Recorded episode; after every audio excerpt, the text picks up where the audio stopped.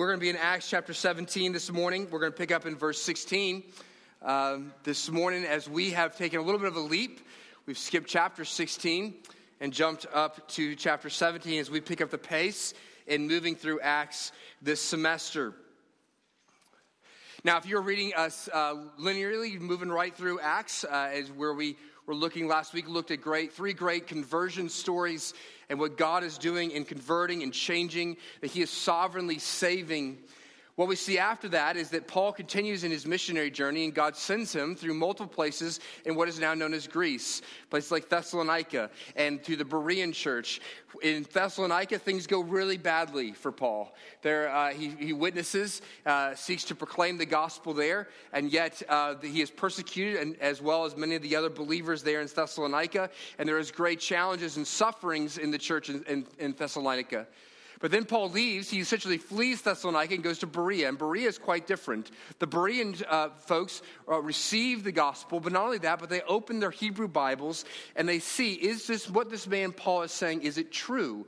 The Bereans have gone down in the history of the church as those who are good Bible studiers, as those who receive the word but don't simply receive the word as lemmings, but go and open their Bibles and seek to see is this true? They hold accountable those who are teaching the word of God.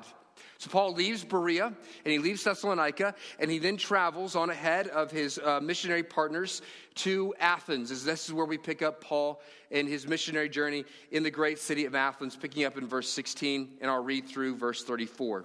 Hear God's word.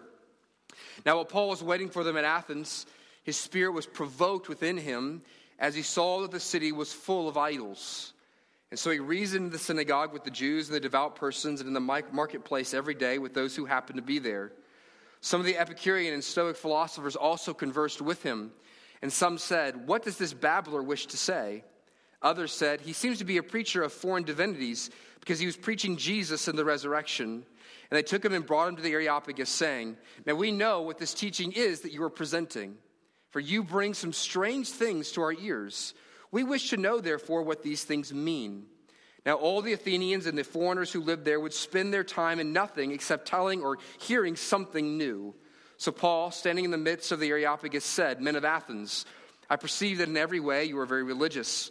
For as I passed along and observed the objects of your worship, I found also an altar with this inscription To the unknown God. What therefore you worship as unknown, this I proclaim to you. The God who made the world and everything in it being Lord of heaven and earth, does not live in temples made by man, nor is he served by human hands as though he needed anything, since he himself is the one who gives life, who gives to all mankind life and breath and everything. And he made from one man every nation of mankind to live on the face of the earth, having determined allotted periods and the boundaries of their dwelling place, that they should seek God and perhaps feel their way toward him and find him. That he is actually not far from each one of us for in him we live and move and have our being, as even some of your own poets have said, for we are indeed his offspring. Being then God's offspring, we ought to not think that the divine being is like gold or silver or stone, an image formed by the art and imagination of man. The times of ignorance God overlooked, but now he commands all people everywhere to repent, because he has fixed a day on which he will judge the world in righteousness by a man whom he has appointed. And of this he has given assurance to all by raising him from the dead. Now, when they heard of the resurrection of the dead, some mocked, but others said, We will hear you again about this. So Paul went out from their midst. But some men joined him and believed, among whom also were Dionysius the Areopagite, and a woman named Damaris, and others with them. This ends the reading of God's holy and inerrant infallible word. May the grass wither and the flower fade, but the word of our God stands forever. All right, what we see here is Paul showing up to the great city of Athens. It is a city of great beauty. And when we want to walk through the way I want to walk through this seemingly lengthy passage with lots to deal with here, in order to put some, just give us some, some steps to walk on as we move through this text, I simply want to walk through this in light of Paul's experience. What Paul saw, what Paul felt, where Paul went, what Paul said is the points I want to look at this morning. But within each of those points, I want to point to at some point within that, we're going to look at what Paul saw, but then we're going to see what is it that, that says something about the reach of the gospel in each of these points. That within the context of the book of Acts, I believe that Luke is communicating to us that the gospel can get anywhere, it can go to anyone, and it can reach all peoples for salvation. We're going to look at that this morning. So, first, let's look simply at what Paul saw. What did Paul see? We see this in verse 16. Now, while Paul was waiting for them at Athens, that is, he's waiting for his missionary friends to join him in Athens, they've stayed behind in Berea and Thessalonica. It says his spirit was provoked within him as he saw that the city was full of idols. Athens was known as the city of idols. In fact, one ancient historian said there are more idols in Athens than there are people. There are places in the world that are still like this. Uh, my friend Jim Whittle, who comes and preaches for us occasionally here, he tells the story about one of the first times that he was in India, in which he would walk in the first time he would go into these cities, and the things that was so moving, that was stunning, is that every house Every home, every part of the city is covered with big and small temples. Temples down to the size of this monitor, up to great temples that are larger than some of our, our than this church building. That there are gods everywhere. In fact, in India, there are known to be over 300 million gods in India. It is a place, it is a country of idolatry, and that is how Athens was. Athens was a city of great beauty. It was a great city of great learning. If you know your history very well, Athens was one of the first great cities of the world. But Athens had fallen on hard times at this point in history. Their epoch, their, their great time of climax, was five centuries before, in which you may know that the birthplace of philosophy, of intellectual thinking, happened there in Athens, which we see have men like Socrates and Plato are there holding court within Athens at this place called the Areopagus. But they had, been, they had been overthrown by the Romans as the great power in the world. And yet it was still a city of great beauty. It had vestiges of its old glory. It was still an intellectual hub. It was still a place in which there was great art, architecture, and all sorts of art going on in the city. It was a place of great business. And so this is where Paul shows up. But here's what I want you to see what struck Paul. Was it the beauty? Was it the art? Was it all the trappings of Athens that drew his attention? No, it was the idolatry. He saw the idolatry. The adjective here is that, you, that Luke uses is kate, kate dolos, which occurs nowhere else in the New Testament. It's been found only in a few other places within Greek literature. And what it means is it's full of idols. It has, it has literally the rendering that the city was swamped, it was inundated in idolatry. And as he's saying, what he sees and what Paul communicates to them is he says, I can see that you're a very religious people. He connects with where they are at. But what I want you to see here is what Paul saw is that he saw that the gospel is needed everywhere. That even in Athens, a city of great wealth, a city of great intellect, a city of great art and culture. He sees this city and he doesn't see it for all of its greatness, he sees it in its great neediness for the gospel. We can, I would think for, for us, some of us maybe, I did not grow up in a very high culture city. I grew up in a beachside town. Many of you grew up here in Carrollton. And it, if you've ever experienced this, when you go into a, one of the great cities of the world, you go into a place like New York City or you go to Paris, there is a sense of awe as you walk around. You walk into the Louvre, you walk into some of the great museums, and you literally feel like you could get lost in the culture, and which is too big for you, and which you can be enamored by the trappings of the city, and yet that is not what happens to Paul. Paul sees it through gospel lenses. He sees Athens not for all of its greatness, not for all of its intellect and beauty, but for its neediness. Its neediness for the gospel. You see, Paul did not view Athens as a city that was going to serve him. He saw it as a city that needed the gospel of Jesus Christ. Now, listen, Carrollton, Georgia is not necessarily seen as a great city of arts and culture, but it is a great city, at least in my mind. I say this all the time. I think of Carrollton is a great place to live. It is one of those places that is large enough that there is constantly things to do, and yet small enough that you know the things to do. And you can know people. I sit in Gallery Row this week and I can hardly get any work done because there's King's Chapel people going in and out the door constantly. You can know people in a city like Carrollton. But here's the question for us Do you have gospel lenses when you look at Carrollton? Do you see Carrollton as being here to serve your needs? As being the place of business for you, as being the place that's going to serve you, that's going to have the nice sports programs for your kids and going to be safe for you and for your family, it's going to serve your needs? Or do you see it through gospel lenses? Do you drive around Carrollton and do you see its need for the kingdom of God to come down here? Do you have those kind of lenses? And do you see the idols of Carrollton? Listen, in your discussion guide for those of you that are in community groups, and if you're not in a community group, January is a great time to get involved in a community group in which you sit and you discuss the sermon, you apply it, and you drive it deep into your hearts as to how we're going to understand it. But one of the questions I'm going to ask you to discuss today, as in this week as community group folks, is this: What are the idols of Carrollton? Because we tend, as Christians, we look at Carrollton and we think this is a wonderful Bible Belt town.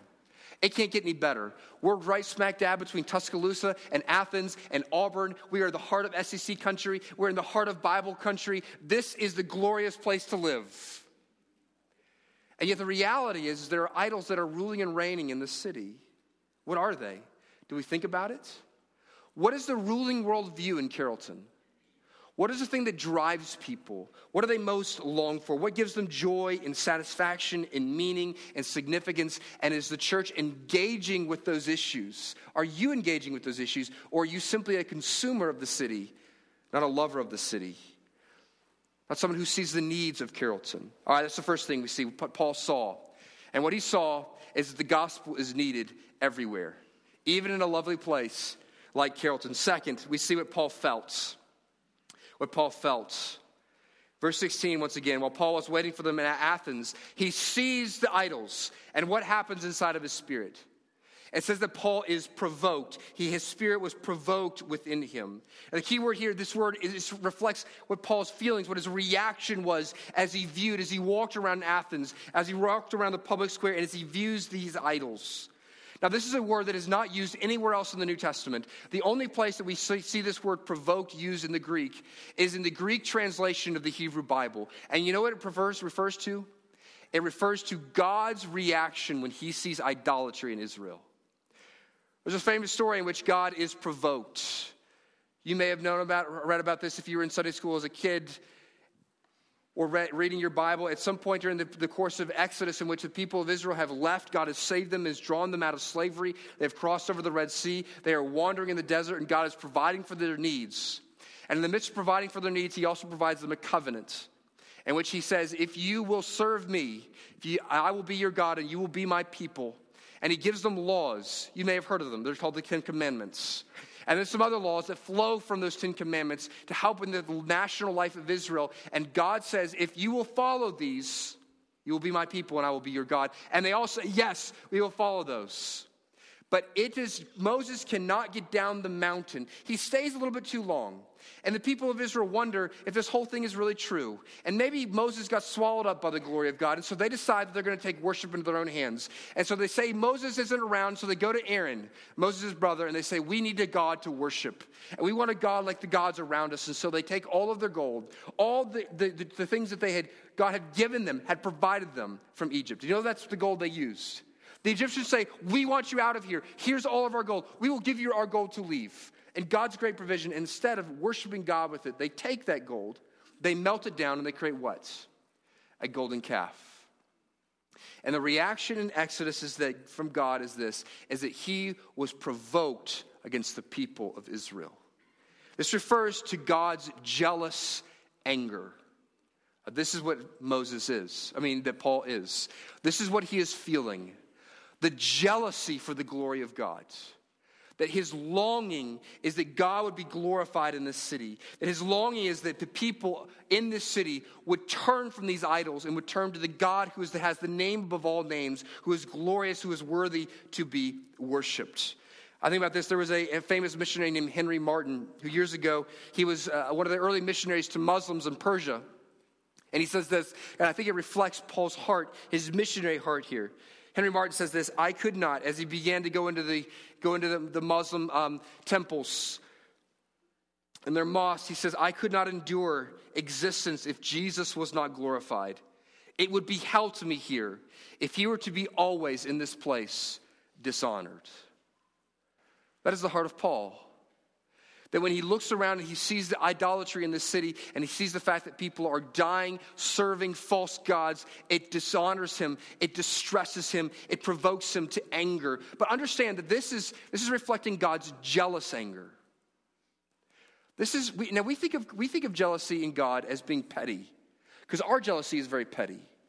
Our jealousy is this like little children, when we, somebody, we see somebody who's better than us, we think, I'm jealous of them. When we somebody, see somebody who's more attractive than us, it's our jealousy. It's out of our weakness and our insecurity that we're jealous of other people. But God's jealousy is righteous and holy.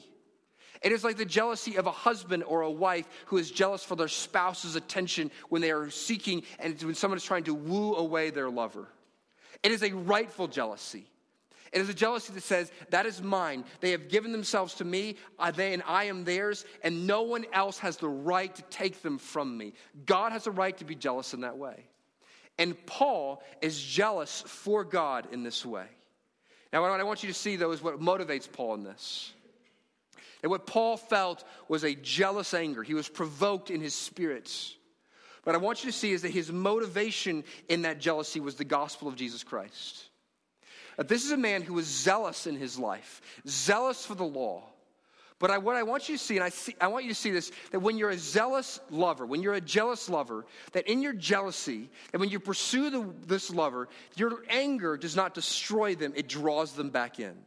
It drives away all other lovers in order to draw that one back in. And this is how Paul responds.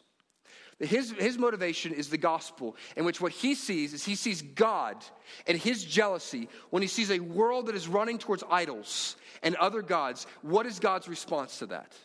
Is it to say, let it all burn? Throw my lovers aside? No. What does God do? God comes into this world to draw his lovers back to him to draw his people back to him. And Paul responds in much the same way. Do you see how Paul reacts? It says he's angry, he is provoked, he is distressed in spirit. And yet, does he take a baseball bat to the idolatry? Does he take a baseball bat to the people who are bowing down before these idols? What does he do? It actually it says he begins to dialogue with them. He begins to reason with them. He gets to communicate to them to the gospel of Jesus Christ. In other words, Paul's jealousy for God was life giving, not destructive. It was gospel shaped, not angry in the fact that he wants to bring wrath and destruction upon Athens.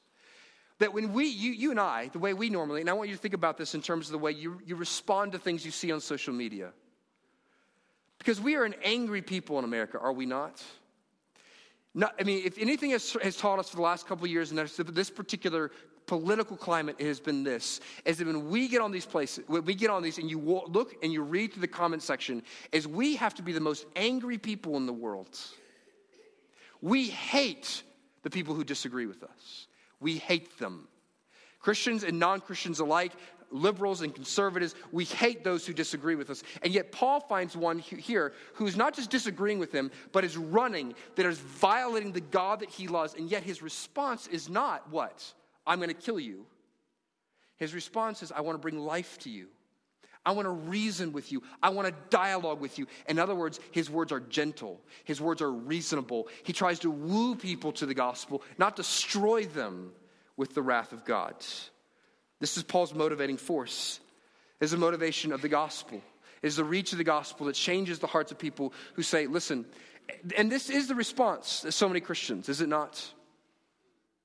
The response to Christians when we see a, a church blown up in Africa or the Middle East is your heart response, I want to kill them all? Or is it a gospel response, which is this I am angry these people are going to hell serving false gods, and my response ought to be I long to communicate the glory and the beauty of the true God to them. Which is your response? Where is your heart at? The missionary heart takes the heart of Psalm 67, where David, the psalmist says this May God be gracious to us and bless us and make his face to shine upon us. You should recognize that. What is that? That is the Aaronic benediction. In other words, David's missionary heart is this is have the face of God shine in love upon people, not in wrath.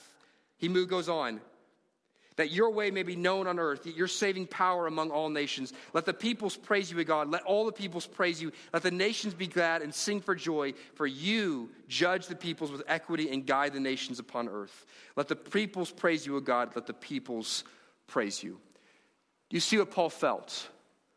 Paul felt a jealous heart for the world to know this God.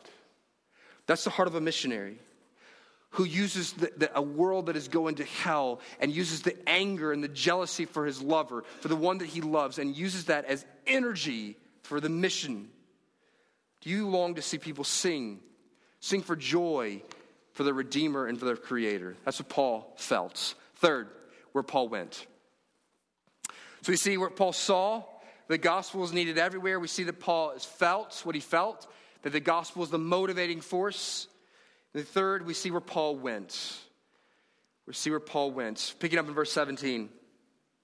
So he reasoned in the synagogue with the Jews and the devout persons, and in the marketplace every day with those who happened to be there. Some of the Epicurean and Stoic philosophers also conversed with him, and some said, What does this babbler wish to say? Others said he seems to be a preacher of divine foreign divinities because he was preaching Jesus and the resurrection. And they took him and brought him to the Areopagus. Now, what Luke, it's interesting here, we, we, can skim over it because this passage is so famous and so known for Paul's work with the intellectuals and with the philosophers that we can miss that there's other groups that are mentioned here. And here's what I want you to see I want you to see the fact that the gospel can go anywhere. The gospel can go anywhere. Look at the diversity of the groups to whom Paul witnesses here. First, where does he begin? As he begins everywhere, he begins with those who already understand the Hebrew Bible who have a religious category. He really, where does he go? He goes to the synagogue first. Just as he did with Lydia, and uh, in the chapter we looked at in chapter 16 a couple weeks ago, that he goes to the place of those who are already followers of God in a general way. They already know the scriptures. He goes and communicates the gospel to the religious folks. He reasoned with them from the scriptures. Similar to what he would have done for, the, for Lydia and those women on that the, the shore that he does here. He goes and communicates, and he opens the Bible as Jesus did Remember this, this story where Jesus goes into the temple and he opens the Bible and he reads a passage from Isaiah, the daily reading in the synagogue, and then he says, This passage is about me. And then he does it the same thing on the road to Emmaus. Well, that is what Paul is doing. He comes into the synagogue where they're reading, they're opening the Bible, and they're reading the daily reading from the Hebrew Bible. And then Paul gets up as the teacher and he says, This points to Jesus, and he shows how Jesus is the fulfillment of it. And he articulates the gospel to religious people. Understand this that the gospel need is needed in churchy settings. The gospel is desperately needed in a place like Carrollton where there are churches everywhere, but Christians almost nowhere. You do, I've said this before. I've said this, I think, during this series. But did you know that there's actually less people going to church in Carroll County than there are people going to church in Atlanta? We think of the, of the countryside as being a highly churched area, but nobody's there. Nobody's there. But the gospel is desperately needed. Listen, I did ministry for three and a half years in Mississippi. If there is a place in the world that is understood to be a Christian place, it is Mississippi. And yet, what you will find is there are people there handing out bulletins and singing in choirs. And I've had these conversations with people who, from the day they were born, they have spent their whole life. It is expected. They put it on their gravestone, what church they were involved in. It is in their obituary. It is a big deal. You cannot, you cannot become a city council member, essentially, in Brookhaven, Mississippi, unless you have a church somewhere. And yet, there are people all over the place sitting in those pews who have never repented and they've never believed. They have no joy in their life and they have no Jesus in their life. The gospel is needed in religious places, but we don't we see that we, we move beyond that rather quickly. We also see where did Paul go? So he goes to the synagogue to speak to the Jews and the devout persons, but we also see, and he went into the marketplace where he simply witnessed to those who happened to be there. This is a, the word here is the word agora is the marketplace. I've walked around this marketplace in Athens before. It's a vast open area, and we have almost nothing like it in our cultural setting.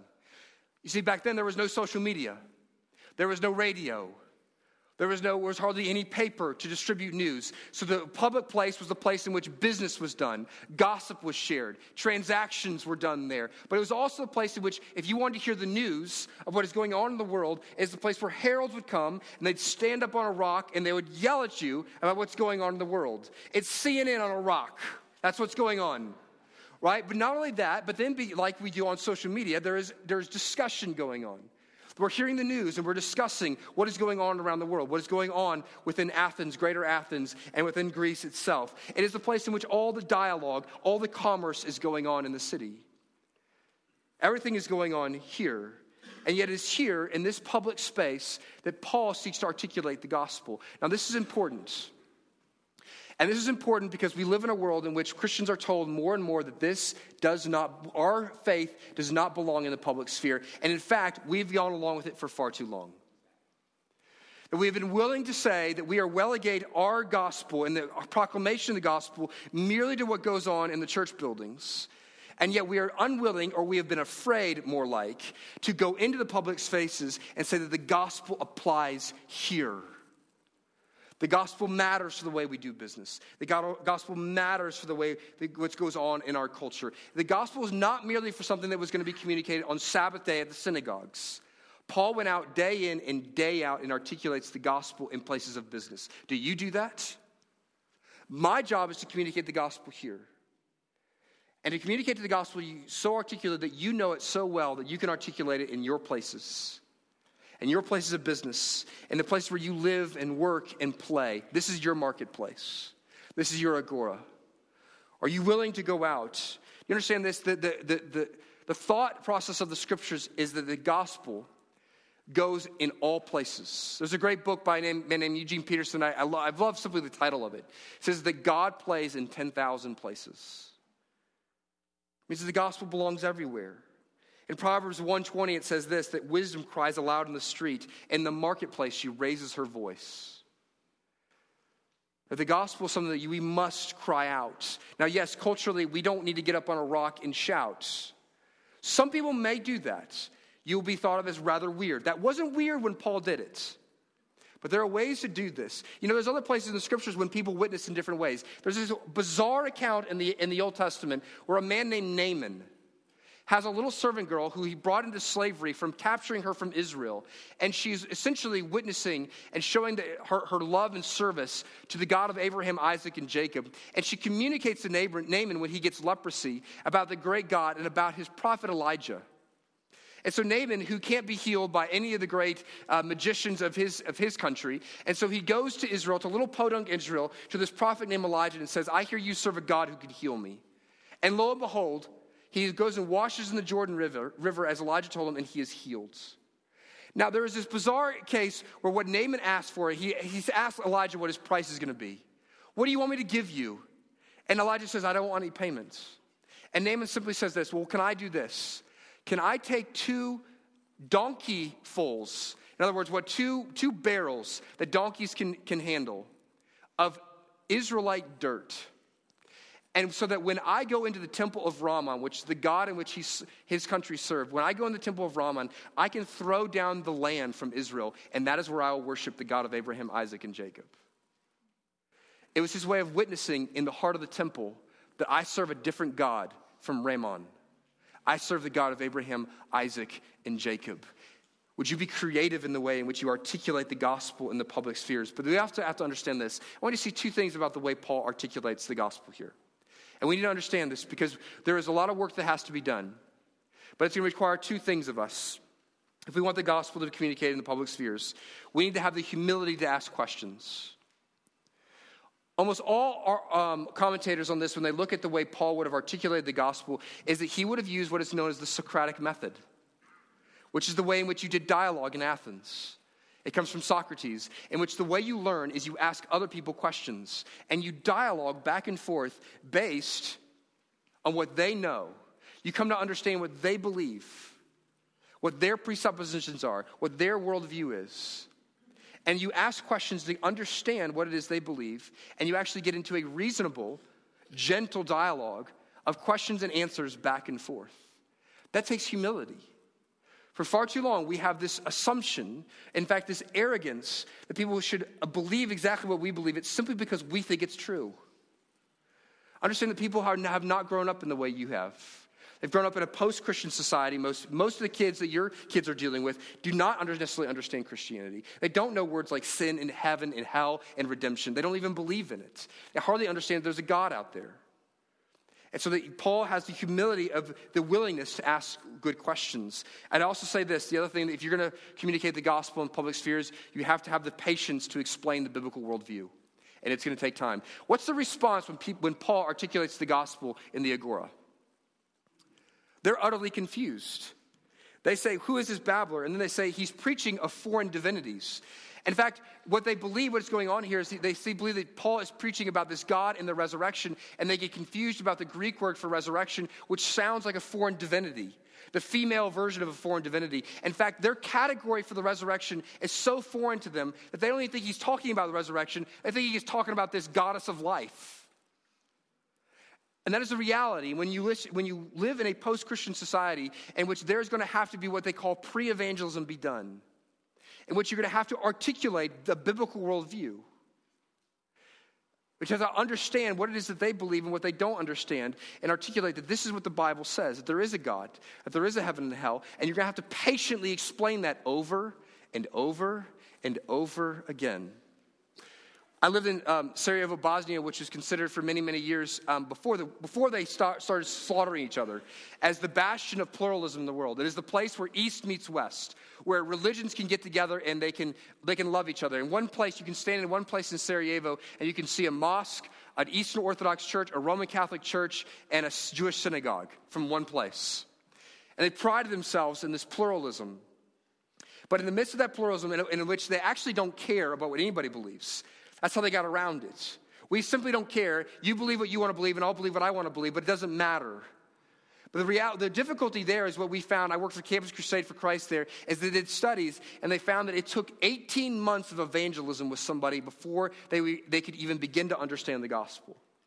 In which their categories were, the gospel was so foreign to them that it would take 18 months of persistent relationship, of persistent gospel conversations before they'd come to a place they can receive Christ. That is the kind of patience it's going to take here. But the reality is, is that some of us are going to be called the synagogue ministries. And some of us are going to be called the marketplace ministries. But we cannot, we should not fear, for we are called to go everywhere. I also want you to see that there's a third group. And we're going to focus our time on them in what Paul said. But I also want you to see a third group. And that's a third group, what is known as the Stoics and the Epicureans, and then the group of the Areopagus. This would have been, we, I don't know how to describe them other than maybe the cultural elites, the high intellectuals. We could call them the academics of society, the talking heads of society. That is who these folks are. And Paul is willing to engage with them as well. So, what do you see? We see Paul engages with those who are the religious and the devout. We see he, he involves himself in the business realm with those who are simply walking around the streets. And then he also involves himself with the intellectuals. What is it that Paul believes about the gospel here? Is he believes the gospel can go anywhere. He believes it can go anywhere. The gospel is needed by everyone, and the gospel has the power to go everywhere. In Carrollton, we have some people who are generally aware of Christian ideas. We have the synagogue, we have the devout religious people, but we also have a university where people come from all over the world and all over the country, and they may have no categories for what we believe here which we have opportunities to engage with the intellects, with the academics. The gospel is desperately needed in all of these cities, in all these places in our city, right? The religious people of Carrollton desperately need. This place is choking on a religion of death, on a religion of morality and personal self life change. the gospel is also desperately needed in the marketplace of the city. There's a disjunction between the gospel and our lives in this town, between the way we do business and the way we do life where we do the gospel, in which we can come to church on Sunday, and yes, this is a, as pleasure loving, comfort seeking, and self centered and selfish city as I've ever been in. As much as any other place, the gospel is desperately needed here, and the gospel is desperately needed amongst the movers and shakers here, amongst the intellectuals, amongst the academics. And Paul shows no hesitation about believing that the gospel has a rightful place in those, in those places. So if you're a professor, do not allow the gospel to be driven out from the academic places in which you live. It is a unity, it is a university, which means unity in diversity. Which means if diversity is not allowed there, if your voice is not allowed there, then you should stand up and communicate the gospel, even if it means suffering for you. Yes, in, in, in a way that has integrity, in a way that is wise, that is shrewd as serpent, and gentle as doves. But you're to communicate the gospel there. Paul says this in Romans 1 For I am not ashamed of the gospel, for it is the power of God for salvation. I think as Christians, because for the last hundred years, so much of fundamentals in Christianity has been this, is we have removed ourselves from the academic setting. And we have been scared of science. And we've been scared of learning because we view it as the great bastion of things that are going to be against Christianity. And so we fled from it. But actually, I think underneath that is the belief that the gospel doesn't belong there because it cannot overwhelm the belief systems of those who are there. We think we are, we are too focused on the fact that we are not intellectual enough or smart enough. But the reality is this is the gospel makes the wise simple and the simple wise. And there is a place for it, even in the places of highest learning in this, in this country. We desperately need it because that's the place where our culture and our country is being shaped. All right, and here's why. Here's why the gospel has the power to go there. And we, this is our last point. The gospel because the gospel provides a more compelling worldview. It provides some more compelling answers, and this is what we want to see with the God, with the, what Paul said. I'm not going to read it, but we see it in verses 22 through 34, in which Paul is taken for the Areopagus. The Areopagus was kind of like a, um, a panel of the intellects.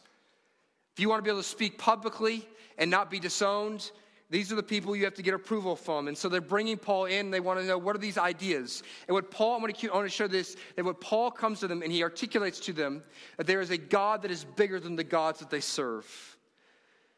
They, see, the, the gods of the, the, gods of Athens, they were prickly gods. If you ever read, if you ever remember from your high school reading, uh, reading about the ancient myths and the ancient gods, the Greek gods, they were prickly weren't they? They were very human. They were emotional. They seemed to have good days and bad days. They were erratic. You would have to appease them all the time. For example, Poseidon, if you wanted to go out on the ocean, you had to give a sacrifice to Poseidon in the hopes that he, in the hopes that he wouldn't destroy you and your boats. If you didn't worship them and adore them, you didn't, you didn't worship and adore them because they weren't beautiful. They weren't something worthy of your worship. And Paul comes to them and he starts at where they understand. He sees that there is a God, that amongst all of their other gods, there is a God to the unknown gods. And he says this Let me proclaim to you the God that you claim not to know. That you're bumping up against this reality. And I want to tell you about this God. And he articulates it in about a six point sermon. A six point sermon, I'm just going to give you a few of them. First, he tells them that God is bigger than the gods they have because he is the God over all creation. See, the gods of the Greeks, were local gods. There was the God over the sun and over the moon and over the wind and over the waves. They had all they had their, their realms of creation. But he says, This unknown God that I'm proclaiming to you is the God over all creation. He's greater than your gods. Then in verse 25, he says, Not only has he created everything, but he sustains everything. He holds all these things into place. This would have been going against the Epicureans. The Epicureans believed that God was distant from us. He was like a deistic God who wound it all up and set it, to, set it loose. But this is a God who's sustaining. And the third thing he says is that this God is ruling and he's actually ordering the world. He said, You, nation, you can come this far, but you can go no farther, which means that God is sovereignly ruling in the world, which means he's involved. He's involved in what is going on in this world. And here's what I want you to see is that he is a great God. He is the creator of all things. He is transcendent and above us, and yet he is a God who's immanent with us. He's involved in our lives. This is a God who's better. This is a God who's better than all the other gods that the Greeks serve. And I want you to see here is the gospel, what Paul said is he communicates this about the gospel that the gospel can challenge anyone. And what he, in articulating the greatness of God, he says it this way. He said the gospel can, can challenge anyone for two reasons because everyone lives as if there's a God. Everyone lives as if there's a God. He says, You actually know that there's a God like this. And he actually points to their own writers. He gives two quotes from ancient Greek writers.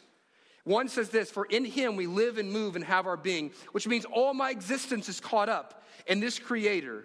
That there's something within their own writings, within their own literature, within their own art that is bumping up against the reality of a God who's greater than us, who's greater than all these small mythical gods. And then it says, We are his offspring. We're the ones who are created by him. What he's trying to say is that in your own writings, you, you, you have a sense that there is a God like this. There's a God who is great like this. And I would say this is the chase today. Even though we live in a world that is secular, in which the, the, the thoughts du jour is that there is no God, and that, or that God is not involved, or that God is some vague thought out there, that there is not a God who, who would actually invade himself into our lives and tell us how to live. That is the secular world in which we live. But yet, even in this world, in our modern world, we see, we see that there is a sense of God. We see it for the fact that people want to communicate morals and put them on other people. See, the secularists would say there is no God, so you cannot have any objective morals. You can't go to other countries and say, this is wrong. You can't, you can't push your morals upon them because they don't believe there's any objective truth. There's your morals and there's my morals, but yet there's no other objective standards. And so, who are you to come tell me how to live?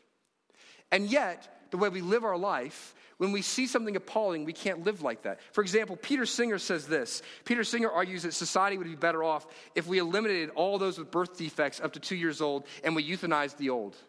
But that should be legal. Now, listen, a secular person looks at this and goes, that's appalling. That we would slaughter those who are mentally disabled in our country? And yet, where do we get the moral objectivity to say that that is wrong if there is no gods?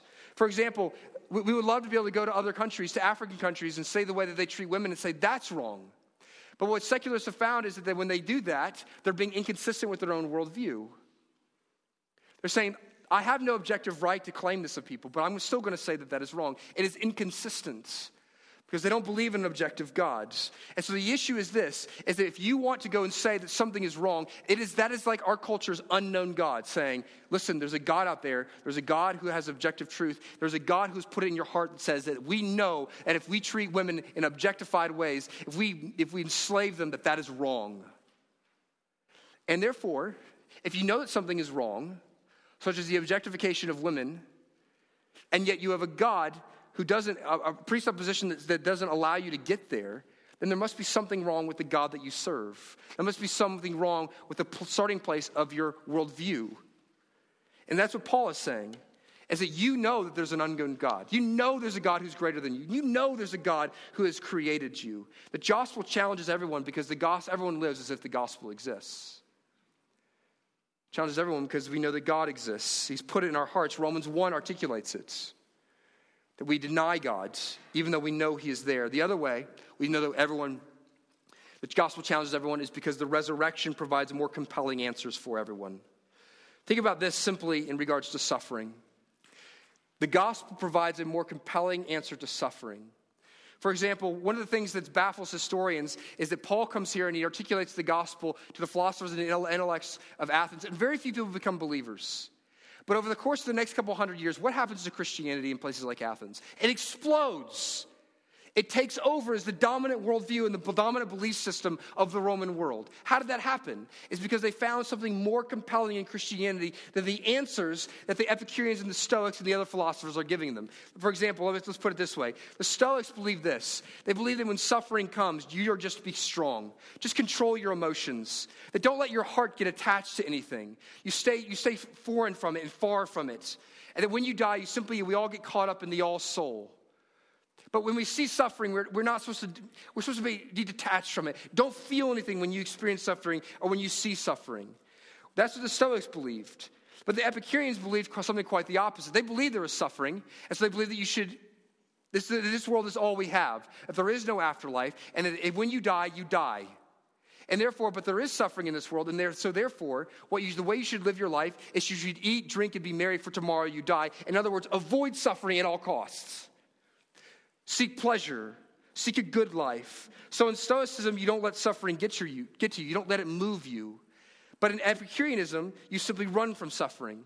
Epicureanism's answer is not very compelling because it's cowardice. You see suffering in the world and you say, I'm not going to engage with that because I don't want to experience it. Stoicism sees suffering in the world and says, I'm not going to engage with that emotionally. I don't want to acknowledge that it's there. They're both a morally bankrupt way of dealing with the suffering in this world. And they provide an inept answer but the answer for suffering in Christianity is found in the cross of Jesus Christ. You see, the God that we have in Christianity is this, is one who saw the suffering in the world, and his answer was not the stoic answer, which is like, well, I'm just not going to feel anything. But how does he feel? he feels compassion, and he enters into the suffering. And that's his answer against the Epicurean. God experiences our suffering. He sees our suffering. He understands our suffering. He empathizes with our suffering. But not unlike the Epicurean, he actually enters into our suffering. He moves towards it. He says, I will take on your suffering. He put aside life in heaven to take on life of suffering on earth. You see, Christianity provides a model, a model for how you embrace suffering, the way in which you live your life we have a God who actually sees suffering and doesn't remain emotionally detached from it. We have a God who sees it and weeps and then enters into the suffering.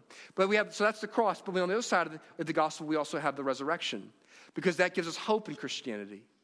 If we don't simply have a God who says, yes, okay, the valiant thing to do is to simply enter into the suffering and let it, let it beat you up. That's not what he does. But he also defeats suffering in the resurrection.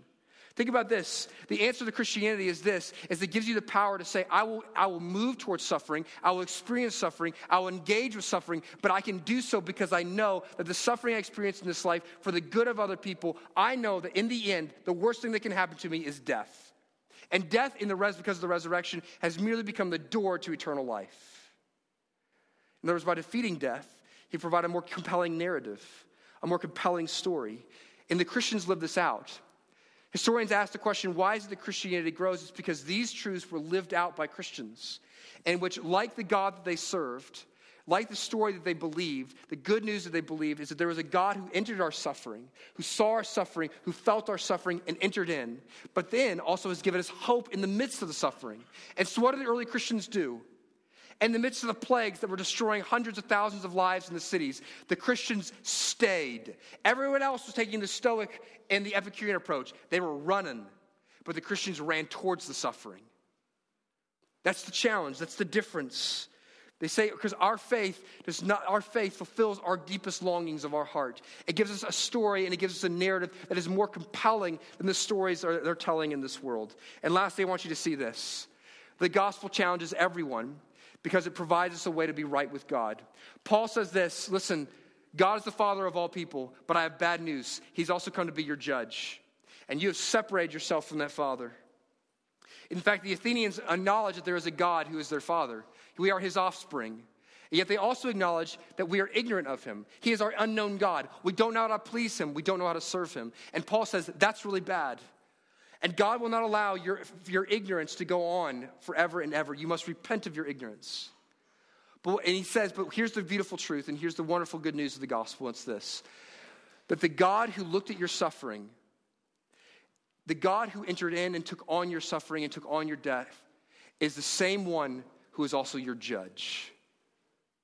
In other words, in the gospel, we have the God who sees our ignorance, who sees the fact that we were not just ignorant, that we were running from him and we hated him. And yet, the response of that God was not stoic and it was not Epicurean. It was a God who entered in and provided a way for us to know God the Father once again. And it's that one who is our judge. So that if you turn to him, if you turn to him in trust and faith, that that judge will be gracious and merciful. That is the story that we tell. That is a story that we tell the world that we have, a, we have a gospel that actually can allow you to face suffering in this world and to face it with courage and with hope and with life and with love. And not only that, but we have a gospel that says there's a God who has left heaven to make you right with him. Now, that's a compelling story. Do you believe? Let's pray. Gracious Heavenly Father, I pray that we would be a people who are bold in our proclamation of the gospel that we would not be fearful. Gracious God, I feel like we are often um, like the Israelites when facing Goliath, that we're looking at our own strength, and our own intellectual ability, and our own power, and our own ability to argue, and our own ability to dialogue, and our own ability to reason. And Lord, we've forgotten that there is power in the gospel, that there is a compelling story there that woos people to the love of Jesus Christ. Gracious God, I pray that we would be a people who know the gospel so well, who love the gospel so well in our own lives, that we would be compelled to articulate it to the world around us. That, like those early Christians who ran towards suffering, that we would be those type of people, that we would run towards the broken in this world, that we live out, we, we, we would live out a reenactment of the gospel because we have the hope of the resurrection in front of us. We have a God who entered into our suffering. So, gracious God, I pray that you make us more and more as we understand the good news of Jesus Christ, that we would drive us out in such a way that we would communicate the gospel in word and deed with great power. And through that, Lord, win this city, win this country for the glory of God. That a place of idolatry where people are running from you and re- denying you and rejecting you, that we would see people turn back to God the Father. We ask this in Jesus' name. Amen.